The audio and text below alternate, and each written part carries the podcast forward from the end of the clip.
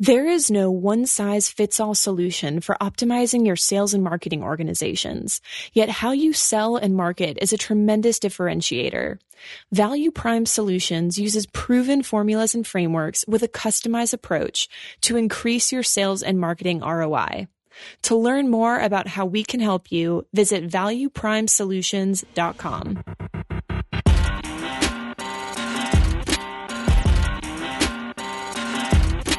You're listening to the B2B Revenue Executive Experience, a podcast dedicated to helping executives train their sales and marketing teams to optimize growth.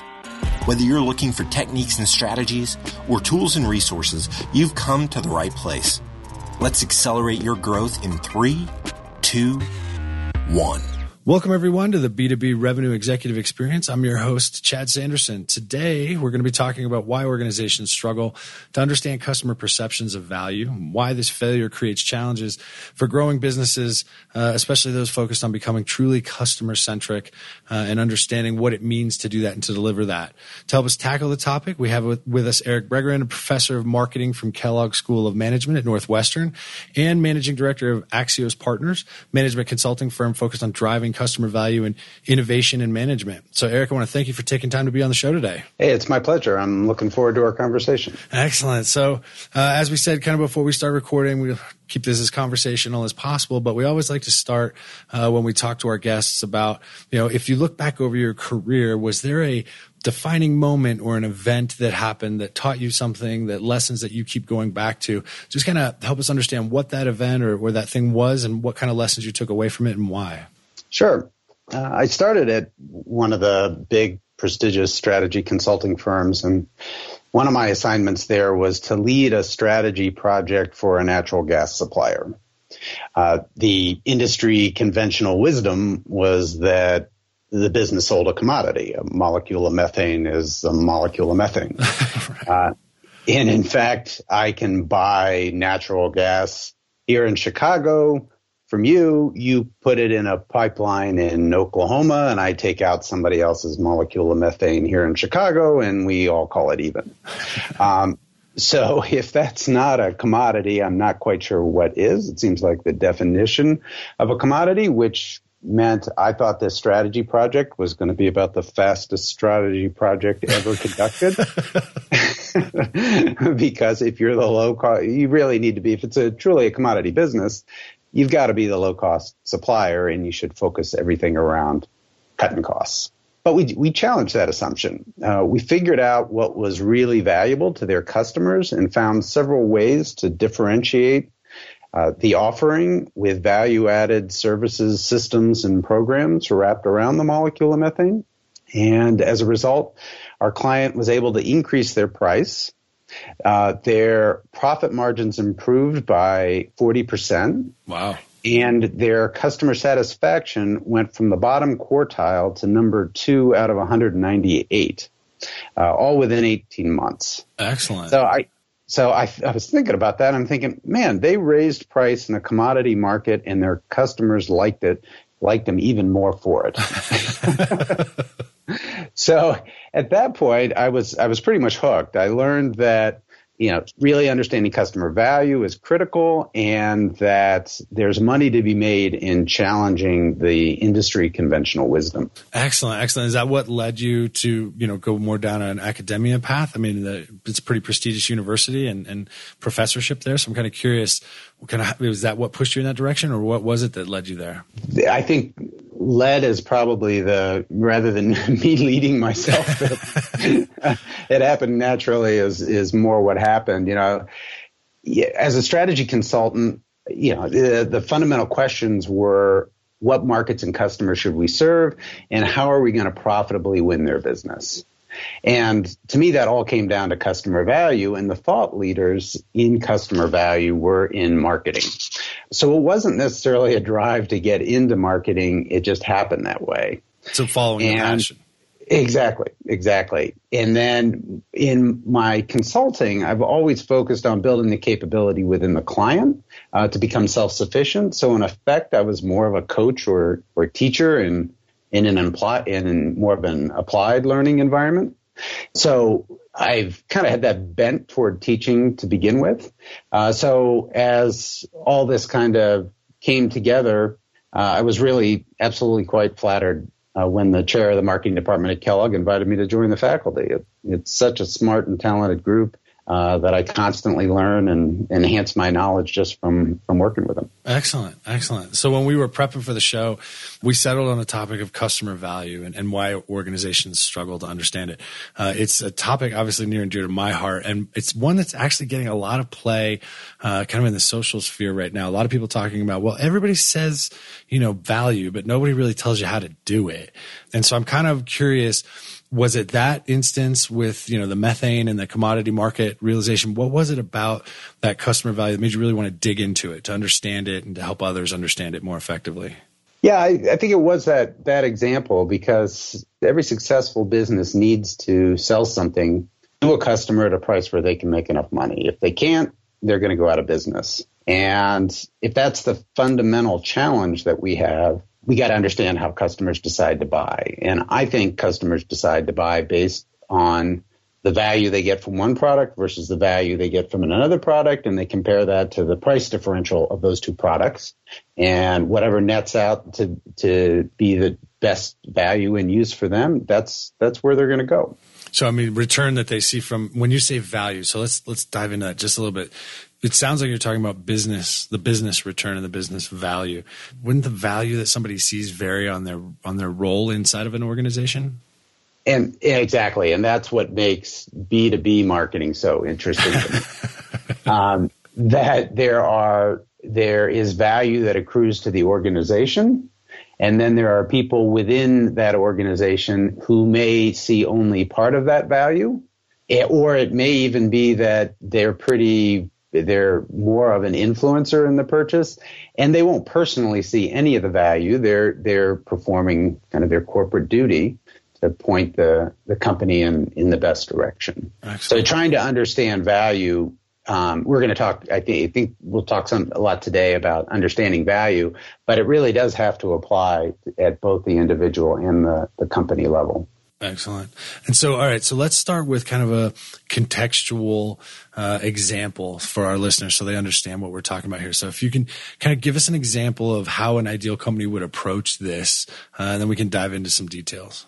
Okay, so the customer value leaders do four things really well. They the first one is they choose value. When what I mean by that is they make it a conscious choice so much of the value that we deliver to customers today is series of incremental decisions that may have made sense at uh, at one point in time, but we just kind of muddle through. And it's not really taking that step back and thinking holistically frequently enough that we are making what I would consider a conscious choice in commitment to a winning value proposition. Okay. The second thing they do is they're very good at creating value. And by that, I mean they think of both their organization and all the partner organizations in their supply chain or in their, in their delivery, value delivery network as kind of one entity. And they figure out if we were all one big organization, what would be the best way to deliver on this promise of value?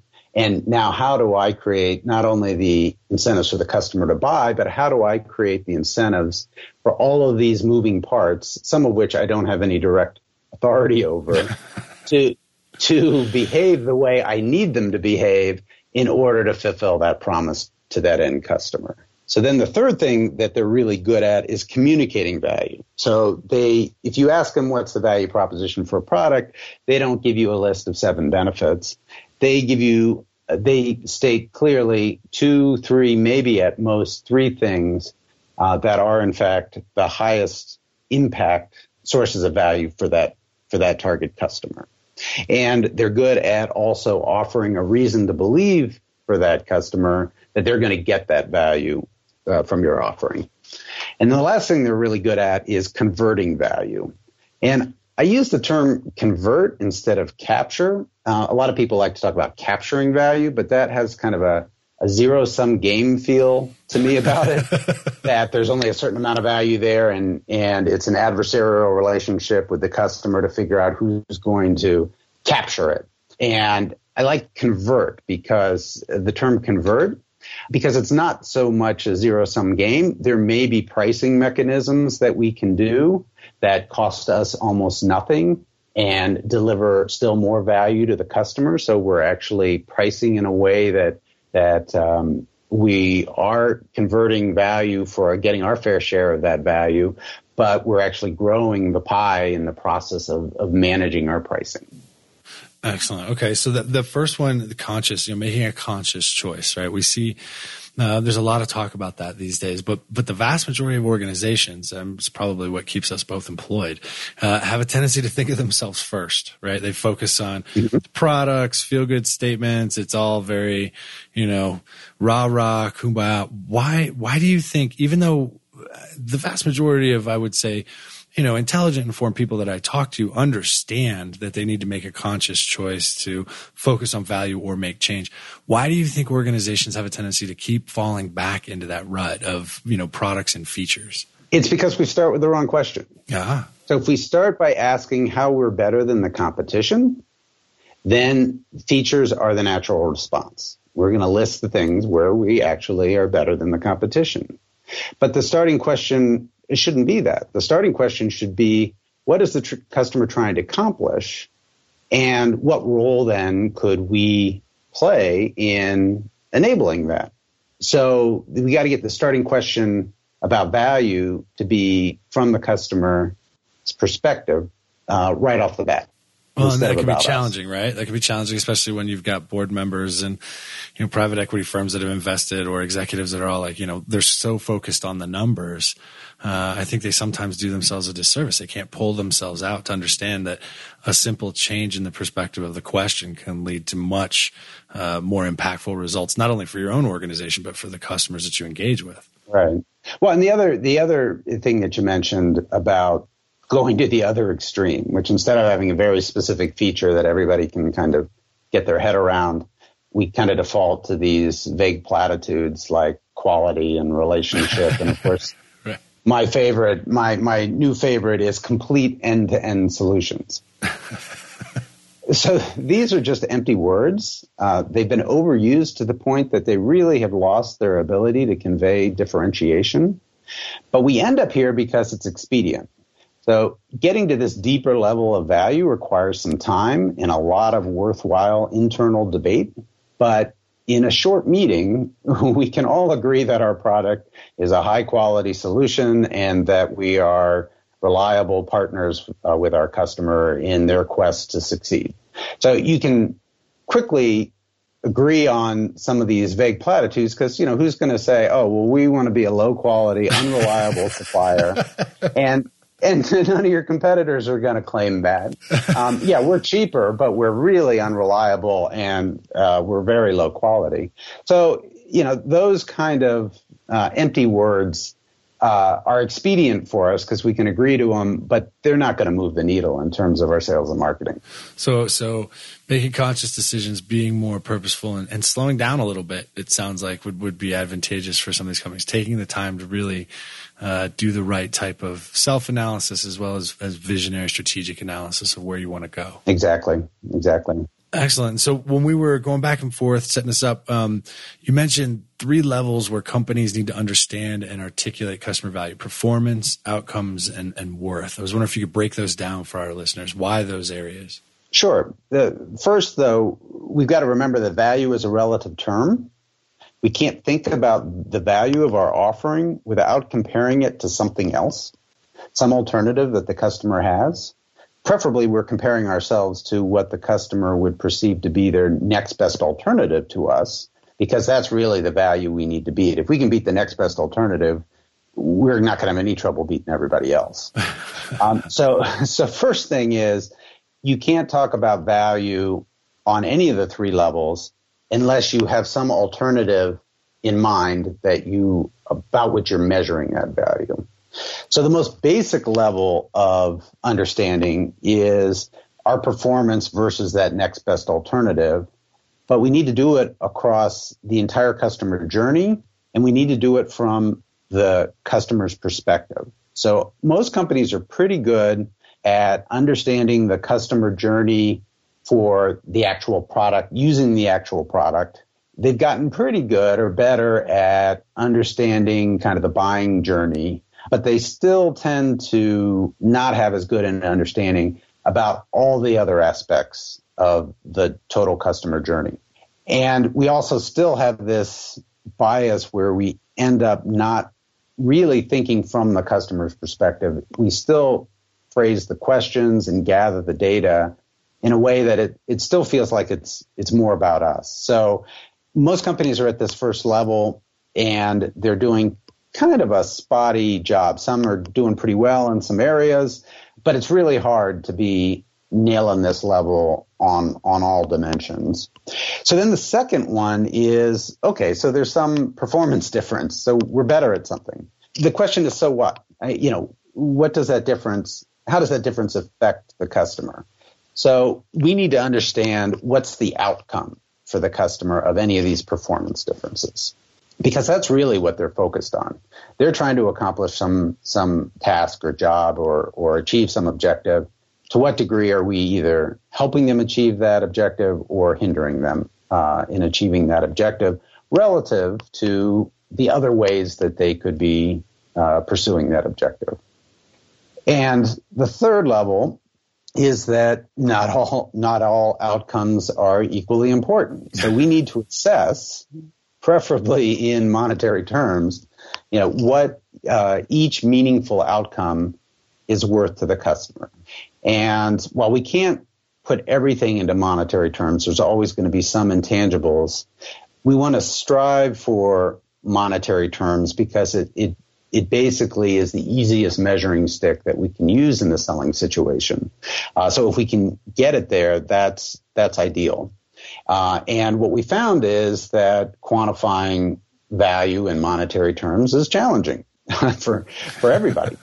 So otherwise, everybody would have already done it. Right. Um, if it were easy. So exactly, exactly. So, um, but what we found is that when you get that right, it really moves the needle. It affects, it motivates the customer, and it affects your sales win rates. Uh, it can shorten your sales cycle, things like that. Excellent. So going back to that performance, when we talk about traditional market research, and you mentioned personas and journeys and things like that, uh, I'm curious. You know, uh, I've seen a lot of companies uh, spend significant amounts of money uh, on efforts to map customer or buyer journeys, put together, uh, you know, their types of personas or empathy maps, things like that. But it is, as you said, it is very hard for them to not do it from a perspective that doesn't include them first. So if somebody were approaching that kind of stuff or conducting that, what what would you say uh, would be the best approaches for doing that so that you could get through performance, outcome, and to worth? Yeah, so we use two different approaches, one for each level. So in terms of understanding outcomes, we prefer to use a more anthropological or ethnographically inspired approach. Uh, so, you know, if you're trying to understand about the culture of the people on an island in the South Pacific. You don't uh, give them a survey. You go out and you live with them and you become part of the culture. And that's how you become, uh, that's how we would like to try to become our customer. Now, unfortunately, we can't just go live with our customer for a year and internalize everything. That's not going to be practical. So we have what we call a, a day in the life of the customer analysis where we go on site to the customer with a cross-functional team from the client to observe and ask questions of a cross-functional team of the customer, the client's customer, to help us better understand what are the objectives and the priorities uh, that they have, that the customer has. And for the most important objectives, we want them to show us how they're trying to accomplish them now. Uh, and it's not until we understand how they're trying to accomplish it, what works well, what doesn't work well, what what are the consequences when it doesn't work well, then and only then do we ask, well, how does our offering help or might not necessarily help um, achieve those objectives? So as you can see, this kind of questioning goes back to our original conversation about well, to succeed with customer value, you got to start with the right question, and the right questions all focus on understanding the customer and what they're trying to achieve. Our uh, the question of how we're performing is the last thing we ask rather than the first thing we ask. Right, right. For understanding the worth, uh, I use my colleague, uh, uh, Professor James Anderson, as his customer value modeling approach. Uh, he describes it in his book, uh, Value Merchants. Um, and he's also had it in a couple HBR articles uh, that you can read about as well. But here we build a model to estimate the bottom line impact of those performance differences that our offering creates. Now, this is different from a total cost of ownership study because in this approach, we only focus on the points of difference. So where our product performs equally to the next best alternative, we put all that data aside and don't bother gathering any of it. Because the knock, the knock what we found with total cost of ownership is that you've got to get the data for any impact that your product could have anywhere in the organization. And that list gets really, really long and it invites the customers to say, you know, I don't have the time. Uh, I'm not going to participate in this. I don't have the time. You're asking for way too much data.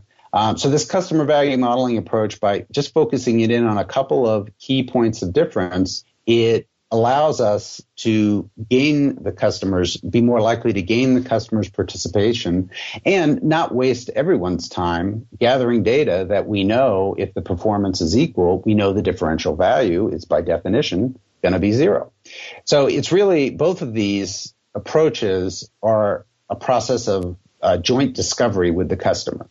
So we approach them in a way that we're saying we don't know what the answers are. We've got a way to, to understand what you're trying to do and what the economic impact of getting better at doing that might be. And we want to explore, you know, what those possibilities are. They may include things that you never thought we could do for you. Uh, and, and that's the, you know, that's our ideal outcome from, from these kind of efforts uncover something unexpected. So it sets the stage for innovation based on exactly. real data, real data. And I, I mean, I spent the last 10 years of my career trying to explain to executives the difference between ethnographic and anthropological research. I hope you've cracked it better than I ever did.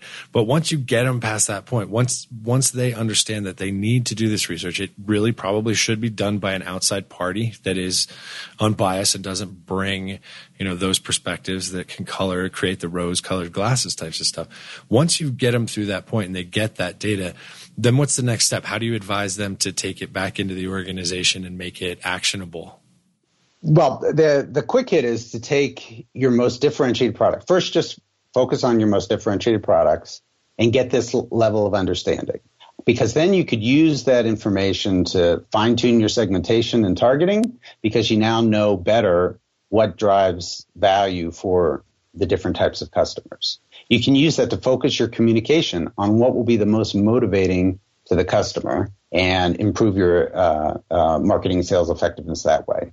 And lastly, knowing, knowing what it's worth, uh, you may be able to raise price or at least stand firmer in reducing some of the unmanaged discounting that's going on. Um, longer term, you can feed these insights into new product development, customer experience, and customer success efforts uh, to help them uh, prioritize what they're doing. Excellent. When, we work with um, customers, we talk a lot about the difference between a customer persona and a buyer persona, right? The person, because we focus obviously on sales and marketing organizations, but when you're focused on a buyer, marketing has a tendency to provide all these customer personas, right, to the sales organization. Like, hey, this is how you should approach this person. This is what they care about. But in B2B, especially large scale enterprise, the person who actually signs a check, probably the last person that ever is going to use the product or solution, right? They have to green, right. green light it somewhere. So I'm curious how, you know, you would work with or enable or, or focus on that, that sales conundrum of, okay, you went out, you did the research. We know, you know, how to do the performance outcomes and worth. We know what that is for our organization. How do you then f- funnel that and fuel that into a sales organization so they're better prepared in their own efforts to uncover their customers' perceptions uh, of value? Yeah. So the so I'd say uh, a couple things. One is to try to drive that alignment in the organization. These both of these techniques are led jointly by sales and marketing. So the customer value modeling is a joint effort. The DILOs are a joint effort. And by going to those two higher levels of understanding of value, it drives sales and marketing to get on the same page in a much more specific way than they ever have before. So it, it forces the organization to agree on what that winning value is for each of those personas in, instead of settling for some of these vague vague platitudes or, or numbing them with features. and, and, you know, and if you don't, it's got to be led by the leaders of the sales and marketing organization. If they aren't pushing this, and it comes down to how they spend their time. I mean, if I'm trying to understand what's important to a chief marketing officer or chief revenue officer, I don't ask, you know, what's important to them. I ask them how they're spending their time because that's the best clue to me about what they really think is important. So if they're not spending their time on making sure that this integration is happening, you're destined to have a flavor of the month. You're you're just not gonna do it well. You're gonna um, not see the results uh, without that uh, sales and marketing integration. Is is that a challenge? Like when you go and work with a new organization, or, or people come to you and ask for your for your help, is that one of the first places you look, or one of the things that's on your you know your checklist to make sure that not only are sales and marketing involved, but that the leadership is completely behind it? And if they're not, do you have ways that you go about perhaps showing them the value of the initiative itself? Yes. So that's the single you've Chad. You've hit on the single biggest uh, reason why these kind of efforts fail. Right. So the senior management, if senior management's not on board, and it really, I, I singled out sales and marketing, but it it really is a cross-functional requirement for these things to succeed. Because the kind of new sources of value that you're going to come up with, they're not going to be within the control of sales and marketing to make happen. So, and that's why we bring a cross-functional team when we do this this kind of analysis, because we're trying to create kind of a, a groundswell, a bottoms-up approach to generating some enthusiasm. Now, the way that we try to generate the enthusiasm from the leadership team up front is the very same kind of uh, examples that we try to practice what we preach uh, with our clients. So, so we build a business case. We try to, we describe here's the steps that you need to go through. Here's the resources that are required. Here's what other companies have experienced when they've done the same thing and they've really committed to it, uh, including the leadership.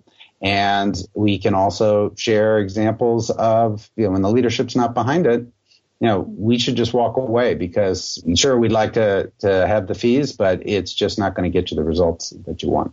Yeah, which ends up doing nothing but wasting their time, damaging your brand, wasting your time. You know, I mean, it's just it it becomes a bit of a challenge. I I've seen a lot of transform, and I've kind of been going on a rant on LinkedIn about this lately. Transformation becomes kind of the buzzword, and, and everybody wants it, but nobody. Um, I'd say executives have a tendency to struggle with the fact that that means they have to be on board and, and they have to ask themselves different questions and take different perspectives. They have to support it, uh, break down those silos that we so often see in those large enterprises, and if they're not behind it, I've just gotten to a point where it's like, I, when you guys are ready, you know where I'm at, but, but I'm not, I don't want to waste your time. I don't want to impact your business in a negative way or quite frankly, my own brand. Um, if you guys aren't going to be completely on board with it, it's, it's a very challenging, and I would say, and maybe I'm wrong, maybe it's a defining moment in the relationship that you have with your customers is that making sure that everybody's in alignment. Yeah, you, that's a great, great approach, Chad. And, and you're absolutely right. So, all right, let's talk about let's. Uh, we've talked about all of the the kind of the theory of it. We started with the chemical company. Let's talk about um, if you can give us another example of a customer that had a problem that you're that we're allowed to talk about publicly, but a customer that had a problem. Kind of what were those problems?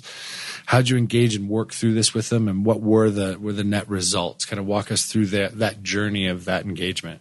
Sure, sure. We had a medical uh, device and medical supply company that was finding that their products were commoditized.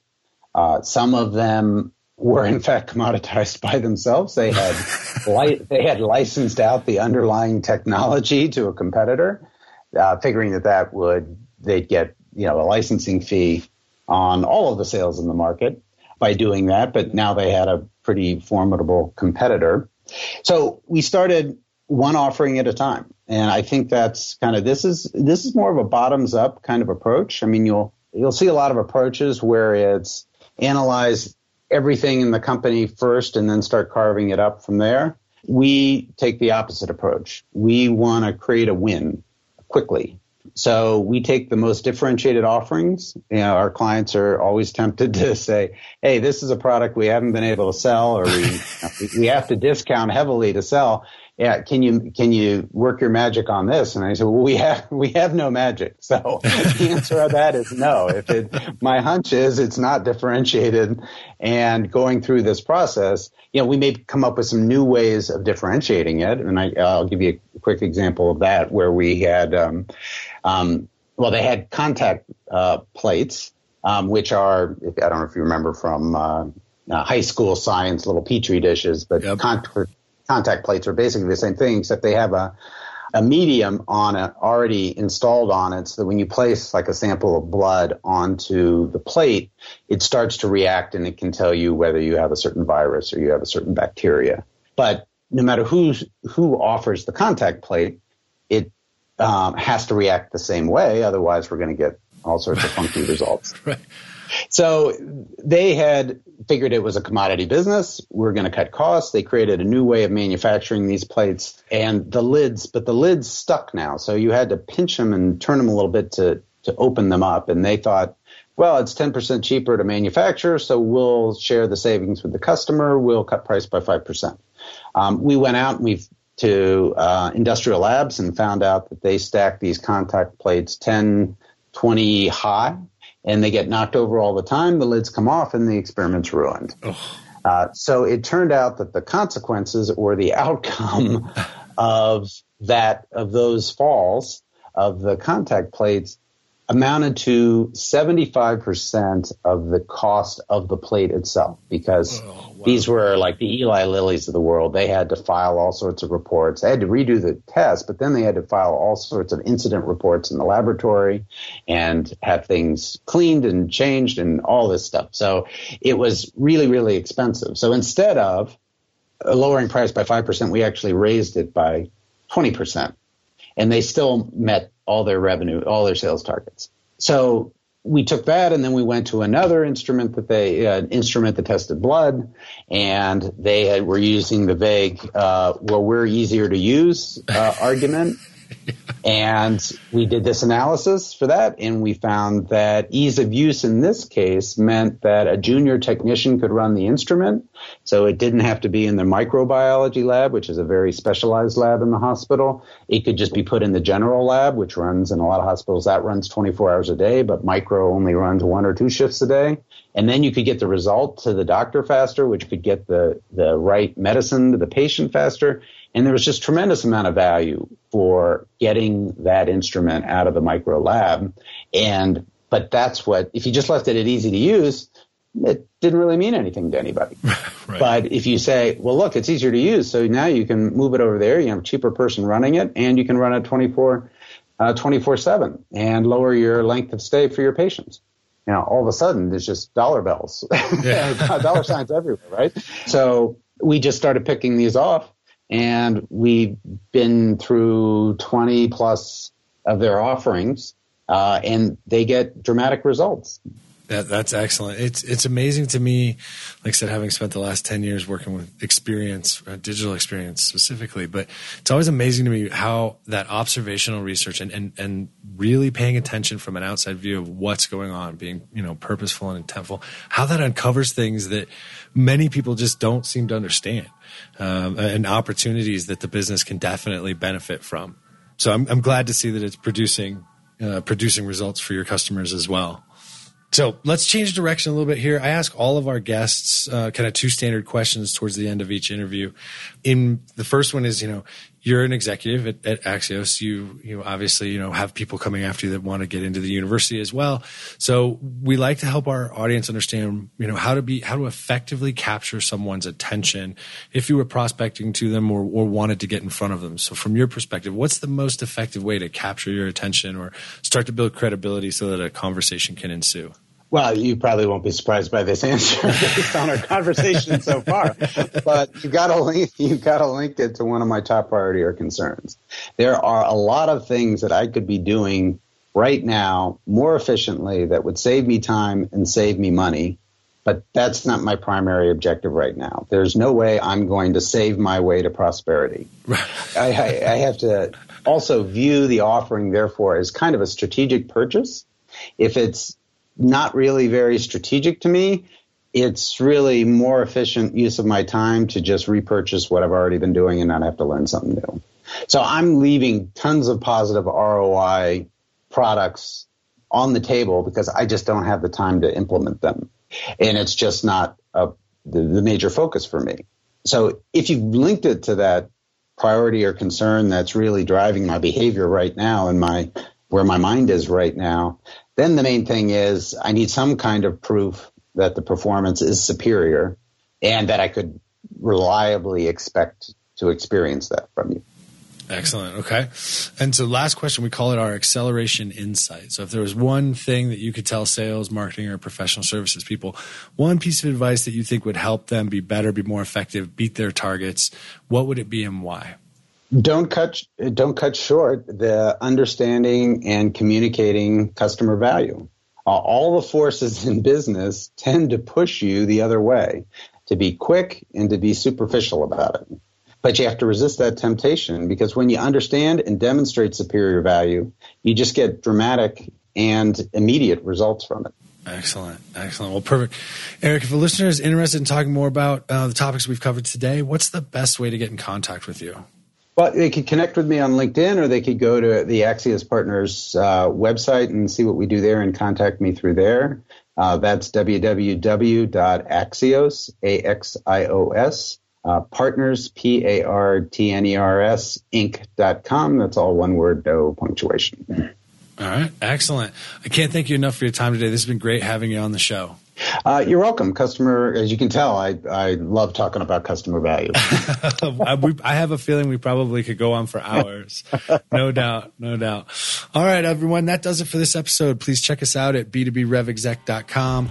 Share the episode with friends, family, and coworkers. Uh, and if you like what you're hearing, please do us a favor. Uh, write a review on iTunes. Keeps the content fresh. And we actually use that to uh, focus on what types of guests to bring on the show. So until next time, we at Value Prime Solutions wish you all nothing but the best and the greatest success. You've been listening to the B2B Revenue Executive Experience. To ensure that you never miss an episode, subscribe to the show in iTunes or your favorite podcast player. Thank you so much for listening. Until next time.